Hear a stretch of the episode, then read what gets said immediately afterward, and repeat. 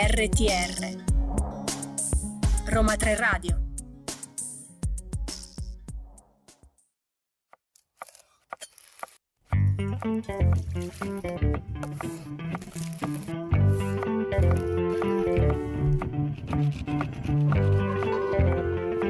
La scienza? In credenza? È giovedì, sono le 14, siete su- collegati su Roma 3 Radio. Questo vuol dire solo una cosa, benvenuti a una nuova puntata della Scienza in Credenza. Ciao Paolo. Ciao Alessandra, buon pomeriggio. Buon pomeriggio a te, siamo pronti con un nuovo prodotto meraviglioso. Oggi sembriamo, diciamo alla, alla romana. Oggi è il momento di eh, ubriacarci con...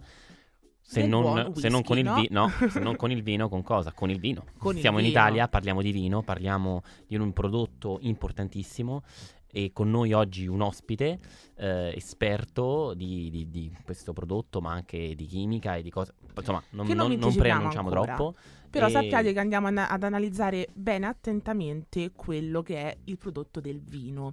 Prima di fare ciò, però, ovviamente vi diciamo i nostri contatti social. Seguiteci su Facebook e su Instagram, ci trovate come Roma 3 Radio con il 3 scritto a lettere, TikTok Roma 3 Radio con il 3 scritto a numero. Ascoltateci su radio.uniroma3.it con il 3 scritto numero. Infine, ascoltateci di nuovo anche tutte le nostre puntate vecchie, Roma 3 Radio Podcast su SoundCloud e su Spotify.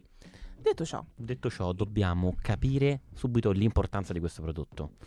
Pensate che il vino in Italia eh, apporta un valore alla produzione di 11,16 miliardi di euro. Questi sono dati eh, risalenti al 2021, quindi il valore del 2021, eh, dati che eh, ci fornisce l'Istituto di- Servizi. Lì, scusate, oggi un po' oggi il, abbiamo bisogno di un la, goccetto di la bocca vino. legata. Abbiamo bisogno di un goccetto di vino.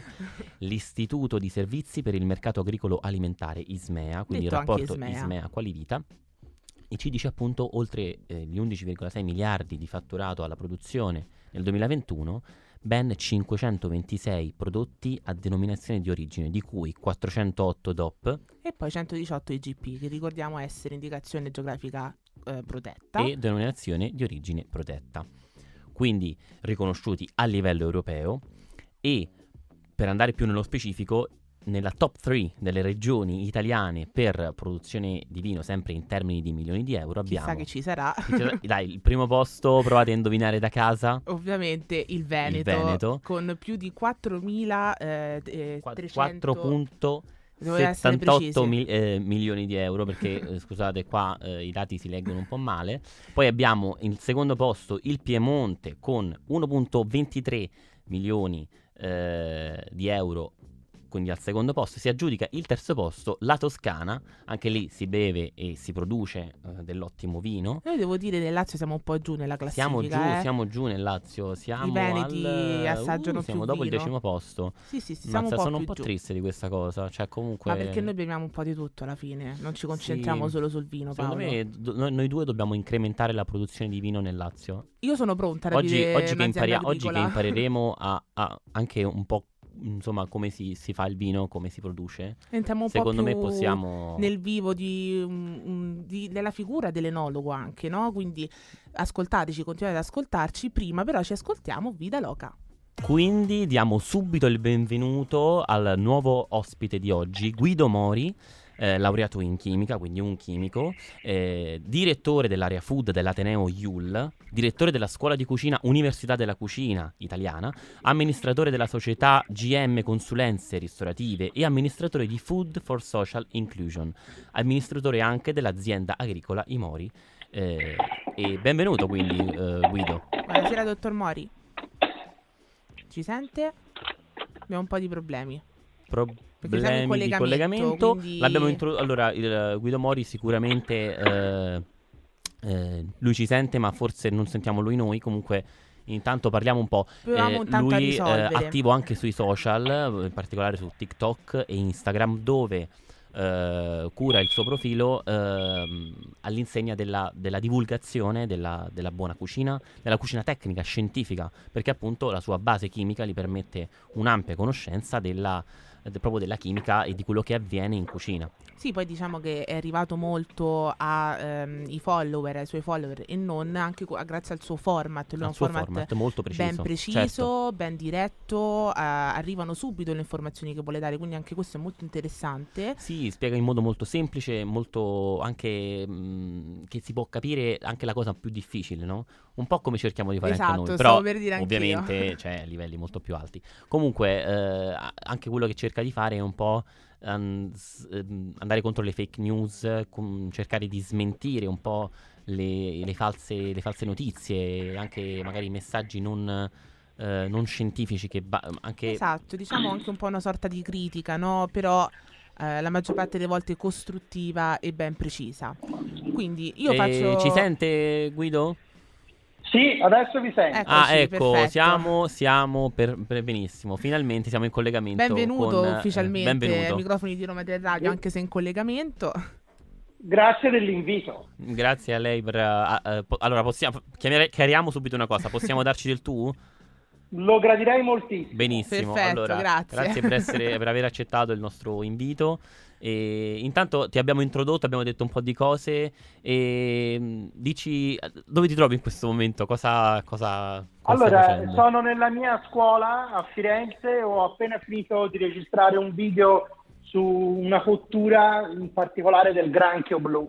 Ah, Ah, perfetto, inter- che abbiamo che abbiamo un po' parlato- parlato l'altra volta. Noi abbiamo parlato nella scorsa puntata del granchio blu, quindi è un collegamento perfetto. Non volendo, Bellissimo, abbiamo non fatto un volendo. collegamento perfetto. Quindi ra- raccontaci un Vabbè, attimo. eh, si sta provando un po' tutti a farlo. Certo. Certo. Raccontaci quindi tu ti trovi in una scuola di cucina che è eh, l'Università Allora, della la Cucina, mia giusto? scuola di cucina è mm, una scuola che è a Firenze, è la scuola, una delle scuole più grosse del centro Italia, e ospitiamo i corsi accademici dell'Ateneo IUL, quindi è una scuola che sta fra l- la parte professionalizzante e quella universitaria. Molto... Perfetto. Io direi che però, visto che oggi do- dobbiamo parlare di vino, abbiamo fatto la nostra solita introduzione all'ospite, nel mentre andiamo in musica e poi iniziamo veramente a parlare di vino con Guido Mori. Ci tornati in onda alla scienza in credenza con Guido Mori. Ci sei ancora con noi? Certo, sono qua. Eccoti. Ci siamo, allora, eh, quindi oggi parliamo di vino, eh, ma diciamo un pure per far capire ai nostri ascoltatori tu in qualità di, di chimico, quindi di, la- di laureato in chimica e anche di, eh, non solo, ma anche di eh, imprenditore Produttore. e produttore di vino. Cioè Certo. eh, tu hai Sì, un'azienda io agricola, sono no? un produttore di vino, no? nel senso che eh, qualche anno fa con eh, il mio socio Mondi Gresi abbiamo deciso di riprendere i terreni intorno a casa nostra e ridarli vita dopo un periodo lungo di abbandono e questo ci ha fatto fare anche una lunga riflessione su qual era la tipologia giusta di produzione, di allevamento della vite, di cultura, eccetera, eccetera. E poi dopo abbiamo preso anche un paio di ettari nella sua città natale, che è Scutari in Albania. Perfetto, quindi Magari torniamo dopo magari sul- sulla vostra azienda e sul vostro vino. Vorrei prima, mh, vogliamo prima parlare un po' del- di, di un po' di scienza del vino, no? sì, analizziamo un po' il processo produttivo, chi più di un produttore di vino ci può aiutare, insomma. Allora, partiamo un po' da- da- dalla base, no? Dal momento in cui l'uva viene raccolta, quindi saltiamo un attimo la parte della viticoltura, no? Arriviamo quindi al momento della vinificazione. Intanto, intanto che cosa si intende per vinificazione? Cioè proprio come, come termine, come processo? Allora, la, la vinificazione è il termine che indica il momento in cui si trasforma l'uva in vino, cioè il processo in cui si sceglie il percorso, il trattamento per cui un frutto eh, che contiene zucchero farà un processo di fermentazione e diventerà vino, quindi un contenuto con tutta una serie di molecole chimiche dentro, ma principalmente alcol, che è quello che viene trasformato con eh, la fermentazione alcolica dallo zucchero all'alcol. Benissimo, quindi ehm, vorrei subito fare un chiarimento per i nostri ascoltatori, no? Perché l- la parola fermentazione è spesso usata in tutti i, i, diciamo, i, i processi, stessi, diciamo, le, le cose che anche. succedono mh, dove sembra che ci entrino i microrganismi. Però chiariamo bene quindi questo concetto. La fermentazione che cos'è? Allora, bene, allora la fermentazione, allora, prima di tutto chiariamo una cosa che spessissimo i miei studenti non sanno. Fermentazione e lievitazione sono sinonimi, Ok. nel senso che sono sempre l'attività di agenti fermentanti. Gli agenti fermentanti sono dei, ehm, de, de, de, degli esseri che tendono a trasformare la natura che hanno intorno coabitando con muffe e funghi. Eh, sono delle eucarioti e effettivamente popolano gli alimenti, ma li popolano in maniera benefica. Eh, rispetto a quello che spesso si può pensare, diversi microorganismi sono anche all'interno di noi e anzi studi piuttosto recenti, dal 2000 in poi, evidenziano che ci aiutano in diverse situazioni, tra le quali la protezione del tumore al colon. Famosi probiotici. Esatto, eh. esatto. Anche di quello allora, abbiamo accennato volte alla scienza in credenza. Bene, io direi che nel mentre però, dopo aver definito questi, diciamo, le, i concetti basi di quello che è la, il, il, prodotto del vino, la produzione del vino, andiamo in musica e ci troviamo tra poco. RTR, Roma 3 Radio. Roma 3 Radio, la scienza in credenza, siamo, no, siamo, abbiamo come ospite io e Paolo il dottor Guido Mori eh, che noi gli diamo del tu perché noi, noi siamo amici di tutti i nostri ospiti. Continuiamo un po' a parlare del vino. Di vecchia data. Di vecchia data, assolutamente sì, noi amiconi ormai. Continuiamo un po' a parlare del, di quello che si cela dietro alla produzione di vino. Abbiamo parlato di probiotici eh, e, di, e di lievitazione, quindi colleghiamoci un po' con una domanda, Paolo. Abbiamo parlato quindi di, di, di microorganismi eh, facendo riferimento ai lieviti, ma io ti chiedo, sono solo i lieviti eh, che vengono aggiunti da, dall'uomo o ci sono altri microorganismi magari già presenti nel, nel, nell'uva oppure nell'ambiente o, o altri microorganismi che concorrono alla produzione del vino?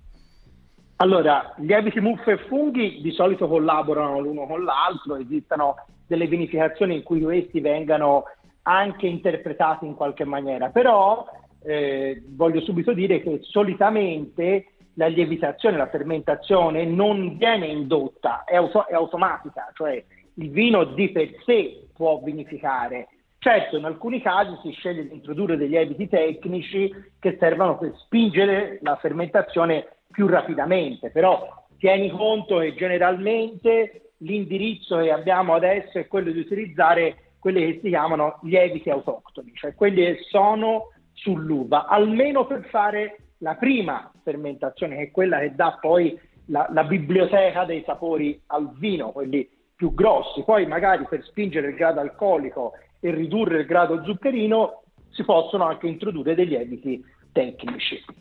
E per quanto riguarda i batteri, sono, sono, presenti nella produzione del vino oppure sono allora? Allora, possono essere presenti e possono non essere presenti, però c'è una terna di muffe, funghi e batteri che sono eh, per esempio riconducibili ai grandi errori del vino, il tappo, il, quello famoso che dicono i sommelier sa di volpe sudata o di cavallo in movimento, sa di sì, fungo. Sì, sì eh, sa di ammostato o di vinoso, cioè questi prodotti qua sono molto spesso i prodotti che danno gli errori al vino. Quello che si cerca di fare è utilizzare i lieviti e evitare che ci siano delle interferenze molto forti all'interno della vinificazione, anche perché poi i lieviti popolano tutto, tutto l'apparato e tendono a occupare lo spazio per ingombro sterico, quindi difficilmente ci cresce qualche altra cosa anche per le condizioni poi anaerobiche e di pH.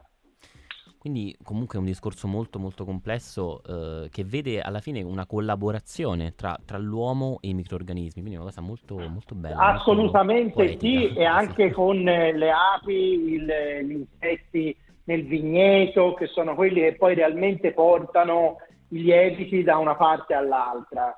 E sì, è complesso, ma se te prendi dell'uva, la pigi e la metti in un contenitore, 3 su 4 si fermenta. Magari ti verrà una schifezza, però si fermenta. Eh.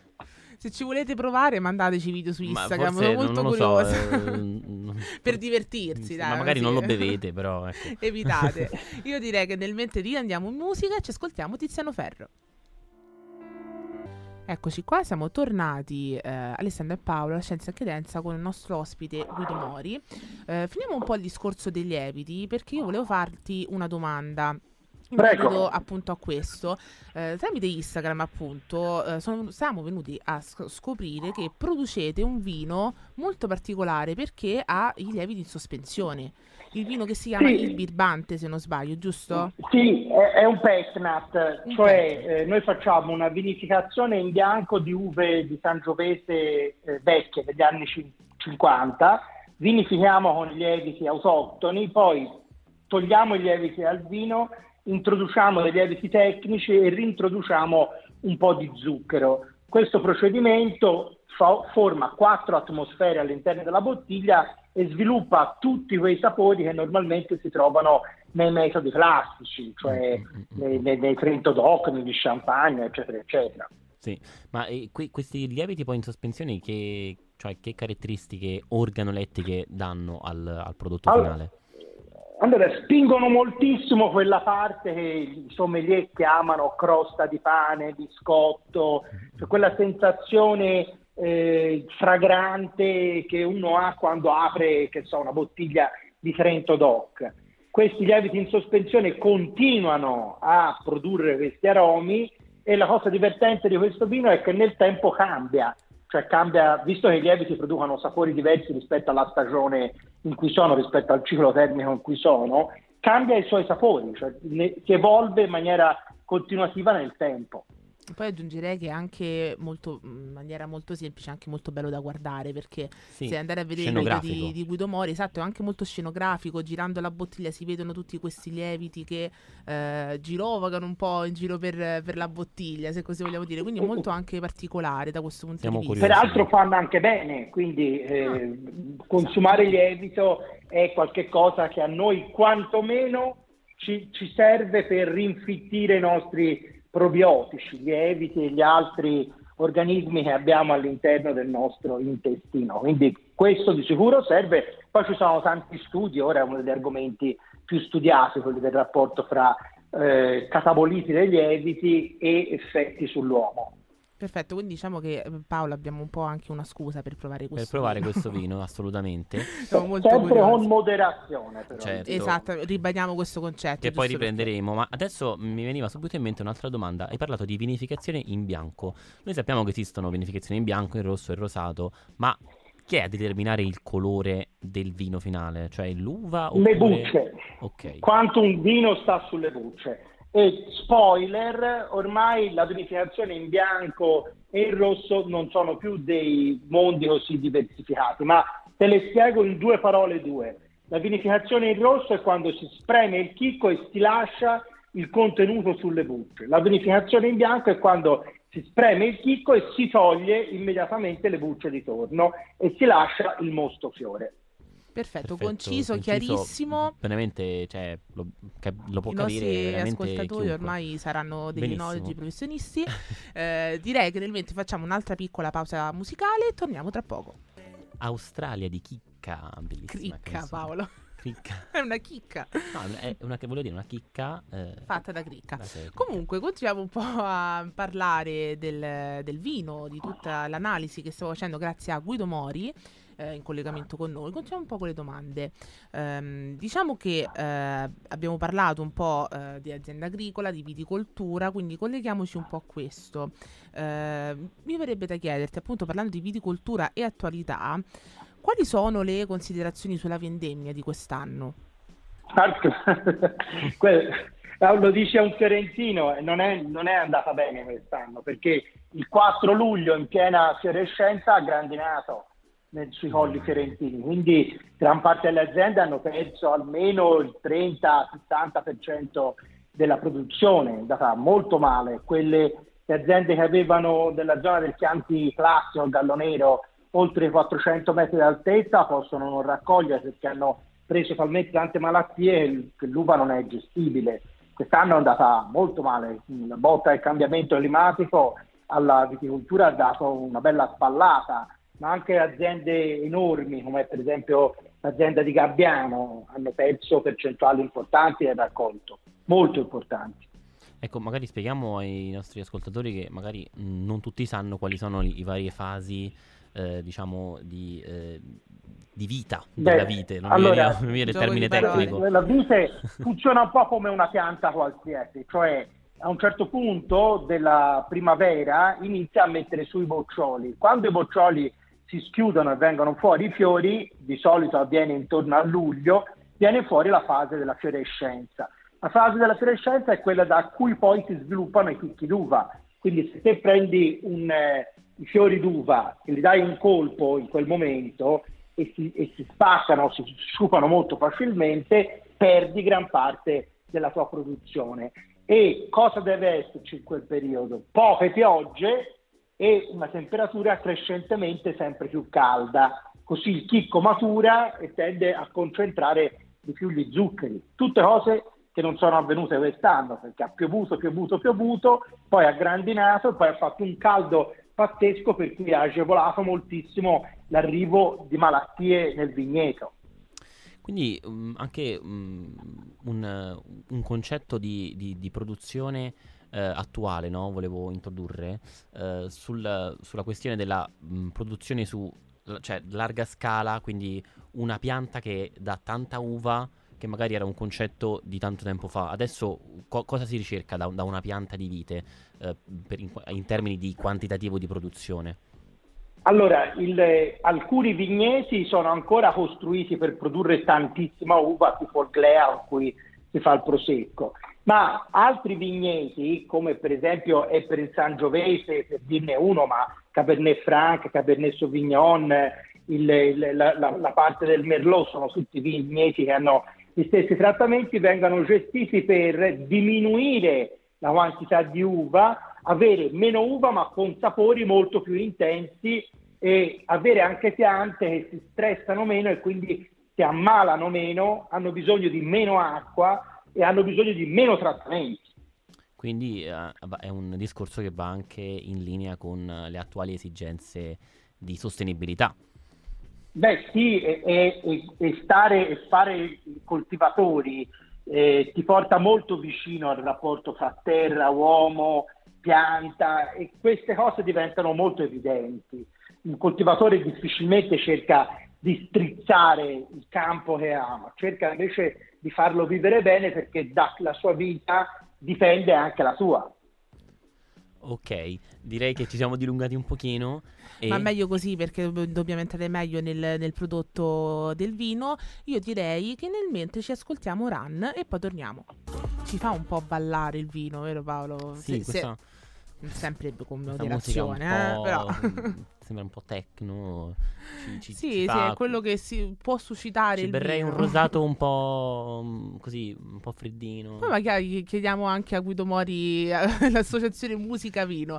Però no. nel mentre continuiamo un po' a parlare della viticoltura, confiniamo un po' questo discorso. Comunque ci sono degli studi a proposito eh, ah, del perfetto. rapporto fra musica e vino. Bellissimo. E ci sono diversi coltivatori che applicano l'utilizzo della musica all'interno dei loro campi, perché c'è una relazione fra pianta e musica molto stretta. Ora, sulla techno non lo so, però mi sembra che Verstappen faccia uso della musica di Beethoven, che fa un po' però cavalcare, un po', un po', austriaci, però eh, all'interno delle loro produzioni. Quindi ci sono già delle evidenze anche delle applicazioni. Molto interessante, quindi, quindi una musica classica comunque. Sì. Infatti noi nelle, nelle, sì, nelle, nelle storie di oggi sì. delle, delle, locandine abbiamo scelto di mettere questo pianista francese Michel Petrucciani che a me sembrava molto in linea con cioè io, io berrei un bicchiere di vino con ascoltando, ascoltando... magari un piano molto un, o anche un jazz un po' del, delicato sarebbe molto sì molto interessante. sì eh, beh, di musica eh, il vino e musica si possono abbinare in maniere diverse mi sembra di aver seguito un corso su questa cosa qua quando lavoravo alla Fondazione Mac, in cui facevano abbinamento fra musica e vino. Wow. Voglio fare questo corso adesso. sì, perché infatti abbiamo sia l'abbinamento per diventare sommelier, no? Se, se, si fa anche un corso abbinamento cibo, ovviamente con il vino, e abbiamo anche abbinamento terzo musica. Livello, sì. terzo, sì, livello, terzo livello, esatto. Sì. Quindi Perfetto, magari eh, mandiamo un appello, facciamolo introdurre questo piccolo corso nel... Facciamo un quarto livello. Un quarto livello. Musica e vino. Esatto Benissimo, e quindi abbiamo toccato tanti punti di questo mondo che poi è il, il mondo del vino, della vinificazione, cioè abbiamo detto forse l'1%, neanche, non lo so. Certo, E- Meno.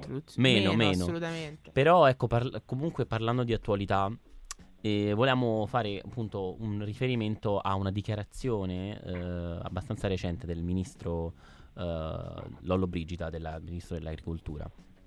E cito qui la fonte dell'Ansa, eh, lui dice dire che il vino nuoce gravemente alla salute significa negare l'evidenza e poi insomma il, ehm, la dichiarazione continua andando a eh, sottolineare questo punto.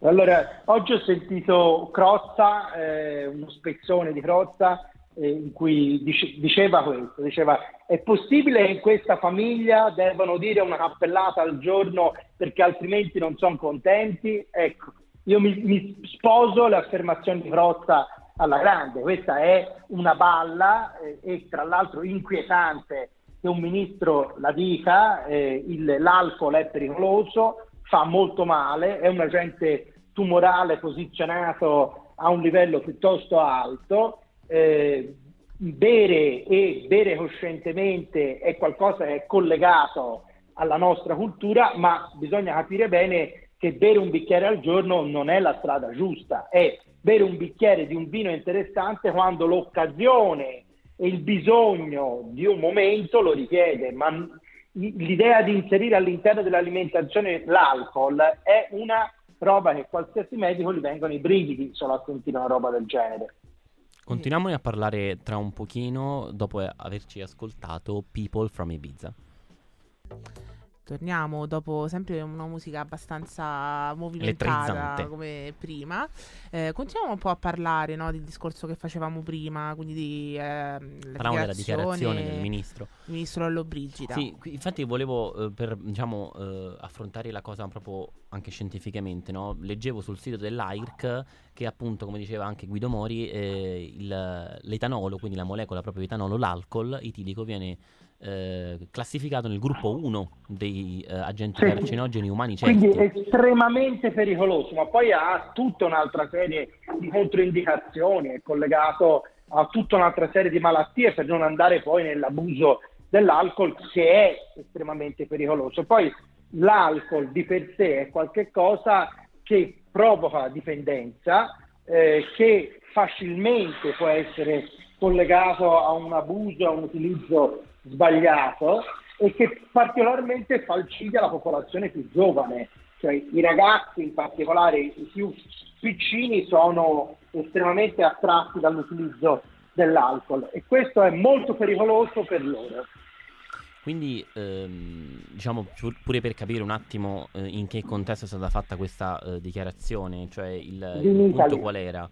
Era, era, In eh, ok, benissimo, quindi Comunque una manifestazione Importante, cioè, molto importantissima. seguita. però quindi. guardate che la- allora il vino è il genere alimentare più venduto in Italia, cioè in tutto il settore degli alimenti non fattura quanto il vino. Sì, dicevamo non prima c'è 526 bisogno di sentire dopo. queste bischerate per eh, stimolare la vendita del vino. Sì, sì, infatti in- all'introduzione della puntata stavamo appunto eh, parlando de- del, del fatto che sono dati. 526 eh, denominazioni di origine di vino, quindi c'è una- Sì. un numero pazzesco, penso anche più della Francia, credo. Ora non voglio dire... eh, Stiamo vendendo di più della, Fra- della Francia, ma incassiamo meno della Francia. Ok. Però comunque ehm, abbiamo tantissime denominazioni, come appunto dicevamo prima. Io Quindi non esiste, eh, giusto per chiudere il discorso, non esiste una dose sicura di alcol eh, giornaliera come, che ne so, esiste una dose per, faccio, dico un esempio sciocco, le carote, eh, non esiste una dose Sì, sicura di, di la, alcol. la dose è zero. È zero, quindi chiarito questo punto, direi ci che... premeva appunto questo perché No. è stata una dichiarazione comunque importante, Forte, forte. fatta dal ministro Lollobrigida, quindi anche grazie a un professionista come Guido Mori siamo riusciti un po' a chiarificare quello che c'è dietro. Mi piace questo termine, chiarificare. Sono rimasta con al tema, mi è piaciuto chiarificare. Come, come- come il burro. Esatto. esatto, esattamente. Quindi Noi purtroppo- eh, diciamo che eh, ci accingiamo alla chiusura. È arrivato il momento di salutarci, di salutarti.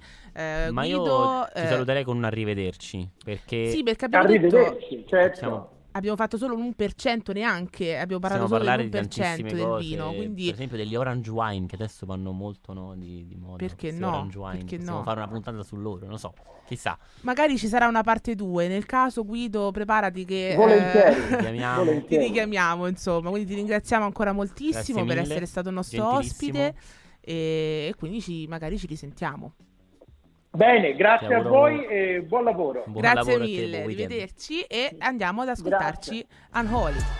E dopo Sam Smith con Kim Petras, io e Paolo, quindi io Alessandra e Paolo, vi diamo, eh, vi salutiamo perché vi diamo la rivederci perché è finita anche questa puntata, puntata pop Paolo, che ne pensi di questo aggettivo per descrivere questa puntata?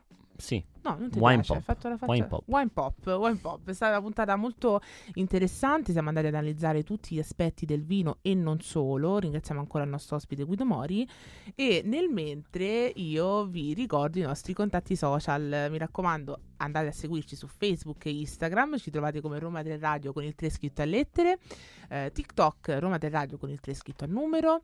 Continuate ad ascoltarci su radio.uniroma3.it con il 3 sempre scritto a numero.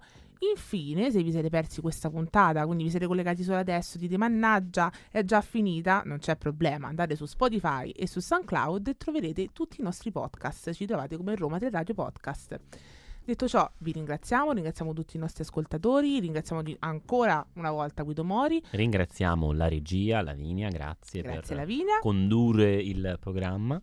E, e vi diamo appuntamento Sì, alla prossima puntata. prossimo giovedì dalle 14, sempre qui su Roma 3 Radio. Ciao ciao!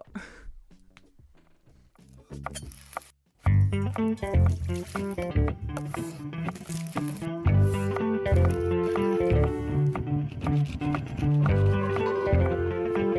scienza? In credenza?